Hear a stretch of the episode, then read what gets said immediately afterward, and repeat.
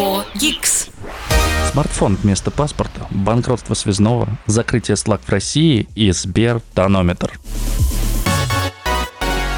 Привет, гики, это подкаст For. Сегодня у нас тихенький, спокойный выпуск, так как я немножко приболел и, к сожалению, не смогу делать долгий и э, яркий подкаст, поэтому тихо, спокойно расскажу вам о главных новостях недели. Погнали! Электромобили бесплатно поедут по платным федеральным трассам. С 1 марта текущего года владельцы электромобилей получат право бесплатного проезда по федеральным трассам. Как сообщают на сайте Минэкономразвития, этот эксперимент проводится в рамках концепции по развитию производства и использования электрического автомобильного транспорта в РФ на период до 2030 года. Проект разработали вместе с компанией Автодор, которая, в общем-то, принадлежит большинству платных дорог в России, и если вы когда-нибудь ездили по ним, то нужно ставить транспондер и, в общем-то, проезжать, оплачивая за проезд по некоторым федеральным трассам. Теперь, если же у вас э, электромобиль, то вы можете обратиться в офис компании Автодор, предоставить туда свой транспондер, э, документы о том, что ваш автомобиль оснащен только электрическим двигателем, и вам сделают проезд по федеральным трассам бесплатным.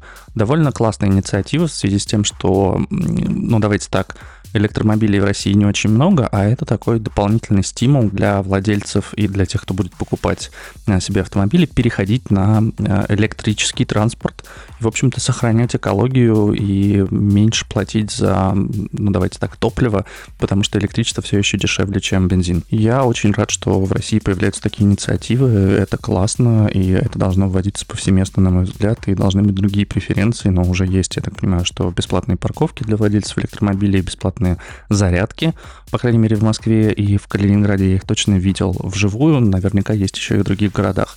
И, ну, в целом, мне очень нравится, что концепция электрического транспорта в России развивается, несмотря ни на что. For Geeks.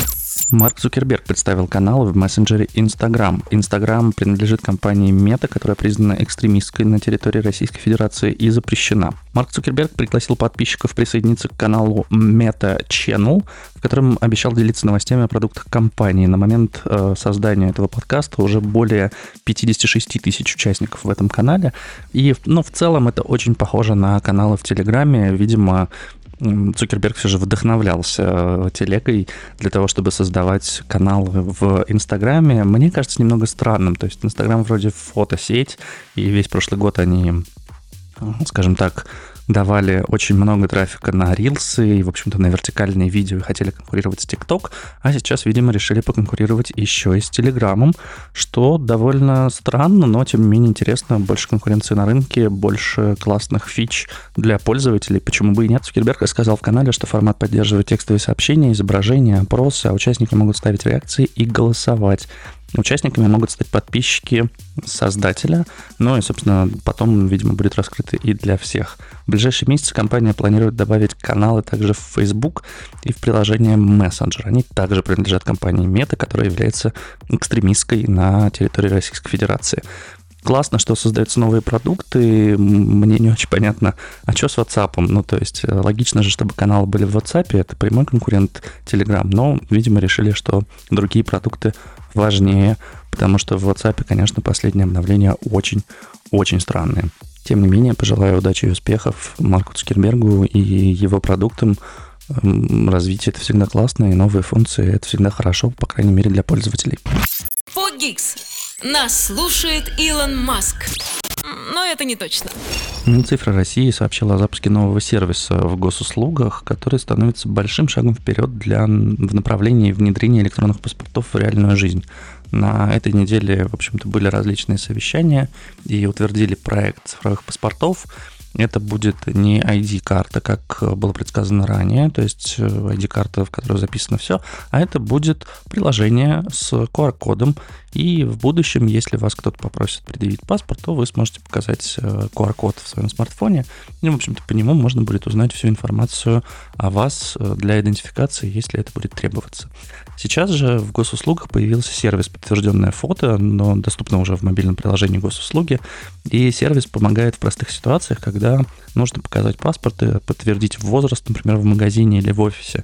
Вам для этого нужно будет сфотографировать свой биометрический паспорт, и, в общем-то, у вас появится специальная функция для показа QR-кода с фотографией.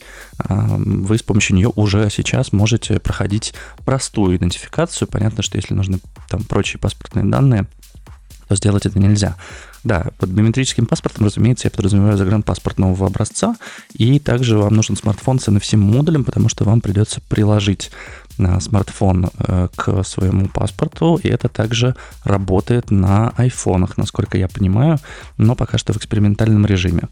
Классно, что сделали. Очень давно не хватает такой функции. Здорово, что на самом деле есть приложение госуслуги авто, в которое уже сейчас э, внесли и права, и СТС, под правами я имею в виду водительское удостоверение, конечно же, и вас, если останавливает э, сотрудник полиции, вы можете предъявить ему уже сейчас э, цифровую версию своих э, своего водительского удостоверения, цифровую версию СТС, и, в общем-то, это должно его устроить.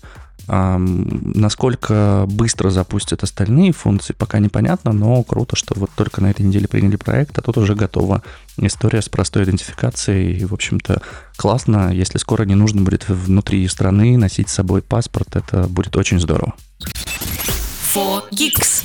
Год будет богат на новости компании Apple. Мы все ждем в июне презентацию новой AR или VR гарнитуры или Mixed Reality, кто ее знает, что там Apple покажет. Но пока что есть много слухов про 15-дюймовый Apple MacBook Air, который должны представить уже в начале апреля. Согласно информации, в этом месяце разработчики Apple запустят создание дисплейных панелей для 15-дюймового MacBook Air, ну и представят его уже а, в апреле этого года. На самом деле классная идея, потому что MacBook Air э, исторически, да, он всегда был 13-дюймовым, 15-дюймовые модели это прошки, но кажется, что мир идет э, к увеличению дисплеев, и почему бы не иметь простой, небольшой, тонкий ноутбук в 15-дюймовом форм-факторе. Bloomberg писала, что 15-дюймовый MacBook Air поступит в продажу вместе с 13, с 13-дюймовой моделью, но, скорее всего, да, будет какое-то обновление. Наверняка они уже переведут их на новые чипы. Посмотрим. Кроме того, есть новости о том, что и 12-дюймовая модель Air вернется на прилавки магазинов.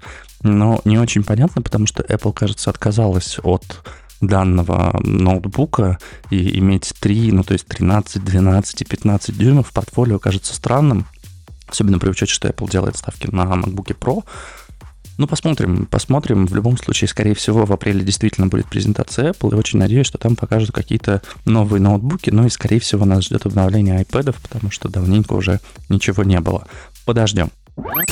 Фогикс. Тут говорят о технологиях. Роскомнадзор запустил систему автоматического поиска запрещенного контента с названием Oculus, и к 2025 году ее научат более детально анализировать действия людей в интернете. Представитель Роскомнадзора заявил, что Oculus уже запущен и выполняет возложенные на нее задачи, выявляет нарушения законодательства в изображениях и э, видеоматериалах. Нужно сказать, что Роскомнадзор вообще довольно активно мониторит различные сегменты интернета и делает это весьма успешно. И Oculus в том числе будет работать с другими инструментами мониторинга Роскомнадзора. Подробности результатов тестирования, разумеется, нам никто не говорит, но понятная задача этой системы — выявление нарушения, и система может распознавать изображения, символы, противоправные сцены, действия, анализирует текст, фото, автоматически обнаруживает э, такие правонарушения, как экстремистская тематика, призывы к массовым незаконным мероприятиям, суициду, наркотический контент, пропаганда ЛГБТ, в общем, все то, что запрещено в Российской Федерации, все это теперь на картинках и видеоматериалах можно находить, ну, а по тексту Роскомнадзор уже давным-давно умеет все искать, поэтому классно, что заработало, здорово, что законы будут соблюдаться, но, конечно, вот это вот ощущение, что за тобой следит большой брат, немножко, немножко пугает, и с каждым днем пугает все больше. For Geeks. Компания «Связной», которая принадлежит много магазинов в России, планирует обратиться в суд с заявлением о банкротстве. Компания получила торговые иски от нескольких партнеров на сумму свыше 14 миллиардов рублей и хочет, чтобы ее признали банкротом, так как она больше не может выполнять свои обязательства. Непонятно, в чем эм, суть, э, точнее так, непонятно в чем причины, вроде успешные магазины, вроде все работает, но, возможно, параллельный импорт недостаточно хорош. Возможно, конкуренцию с э, другими сетями, как то MVideo, Eldorado и DNS, они не смогли выдержать, потому что, ну, давайте так, в начале нулевых связной действительно был классным, а последнее время это очень много офлайн точек очень странный онлайн-магазин, довольно дорогой, и непонятно, зачем он действительно нужен. В общем-то, компания Связной уже обратилась э, в суд за признанием банкротства, предусмотренное статьей 127 ФЗ, и хочет, э, чтобы, в общем-то, компанию признали банкротом, ликвидировали и никаких долгов с нее не списывали. Среди кредиторов указано Вимпелком, Мерлион, Росбанк Факторинг, Совкомбанк, Альфа-банк. Очень жаль, э, конечно, что конкуренции в сегменте продажи консюмерской электроники станет меньше, и, по сути, у нас действительно скоро останутся только Стилинг, DNS и видео, но, тем не менее, к сожалению, как связной в свое время выдавил с рынка несколько классных сетей, таких как Альтелеком, Евросеть, и прочее, прочее. Но сейчас, видимо, пришло время и связного уходить и помахать нам рукой.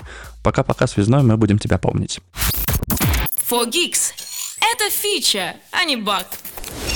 Кажется, что Slack окончательно покидает Россию, и случится это 21 марта. Пользователи из России начали жаловаться, что Slack э, стал предупреждать об удалении бесплатных пространств и присылать им, собственно, письма что так как ваш адрес зарегистрирован на почту в зоне РУ, 21 марта ваш, э, ваше пространство будет отключено. Сохраните там все данные и, в общем, уходите.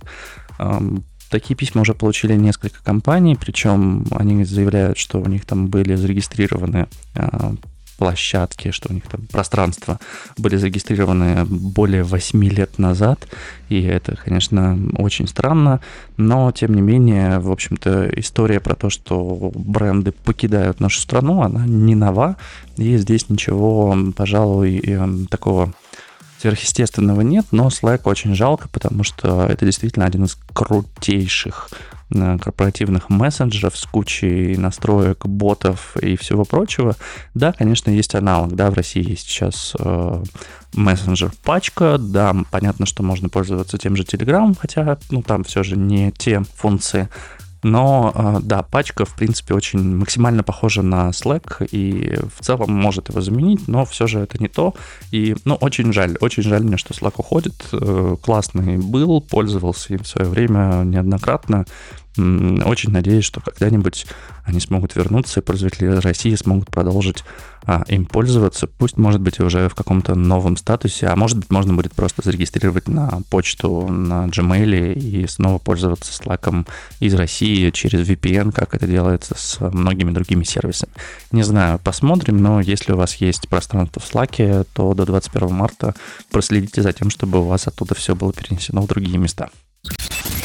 4Geeks. Компания Сбер, которую уже сложно называть э, банком, так как у них уже много своих и устройств, и программного обеспечения, и прочих всяких вещей. В общем, они решили осваивать новый для себя рынок это медицинские гаджеты для мониторинга здоровья. Первым устройством стал умный тонометр с подпиской на наблюдение врача, который выпускает Сберздоровье под собственным брендом, и уже можно купить это на маркетплейсе Сбера.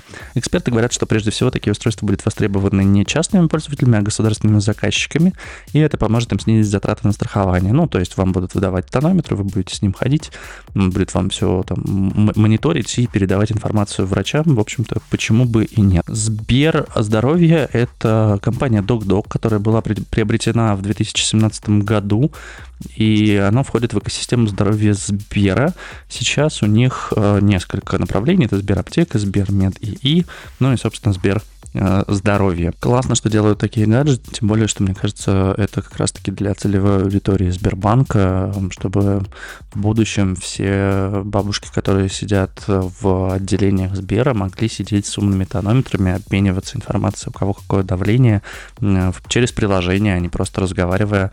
И, ну, в общем, да, такой э, интересный киберпанк. Нет, на самом деле шучу, конечно. Мониторинг здоровья очень классная и важная штука. Здорово, что это действительно медицинский прибор, а не как на Apple Watch, например, когда вам говорят, что не-не-не, мы тут померили вам э, там сердцебиение, но это ни в коем случае не медицинские данные, ни в коем случае не там используйте их э, как основание для того, чтобы не ходить или ходить к врачу. В любом случае, типа, идите к врачу, врач вам все скажет.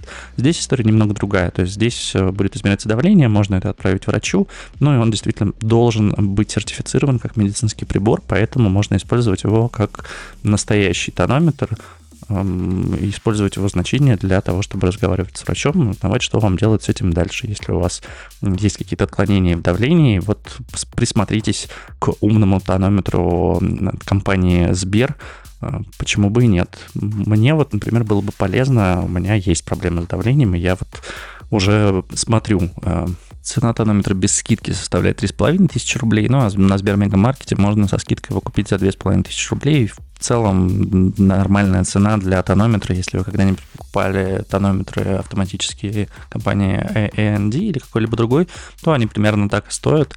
А если мы не говорим про вот ручные, которые с грушей, то вот автоматические как раз-таки стоят около 3000 рублей, поэтому здесь никаких проблем нет. Я думаю, что эта цена более-менее доступна, тем более, что этот гаджет покупается, ну, прям на века. Это явно не на один, на, не на два года, там не будет никаких инноваций, и вряд ли вам придется э, через пару лет поменять его, потому что там э, сменилась версия Bluetooth или что-нибудь еще. В общем, это классное вложение в собственное здоровье, и здорово, что в России компании задумались и начали заниматься этим. Поздравляю Сбер с успешным запуском. Фогикс. Тут говорят о технологиях. А это был подкаст Фогис, и я Сергей Кузнецов. Еще раз простите меня за голос и за то, что, может быть, недостаточно громко мог разговаривать в этом подкасте. Надеюсь, что в следующей неделе уже полностью оживу, и мой голос будет по-прежнему звонким и ярким. Ну а буквально через э, полторы недели у нас начинается крупнейшее событие, наверное, за год. Это Mobile World Congress в Барселоне. Будет очень много новинок. Уже сейчас поступают слухи о том, что компании там представят. Будет много смартфонов, будет много новостей. Так что не переключайтесь, подписывайтесь на подкаст Fogix, подписывайтесь на телеграм-канал Fogix. Ну и до связи, до следующей недели в подкасте, а в канале каждодневные, ну практически каждодневные обновления главных IT-новостей дня и, соответственно, недели. Спасибо, что слушали. Пока-пока. Включай через неделю.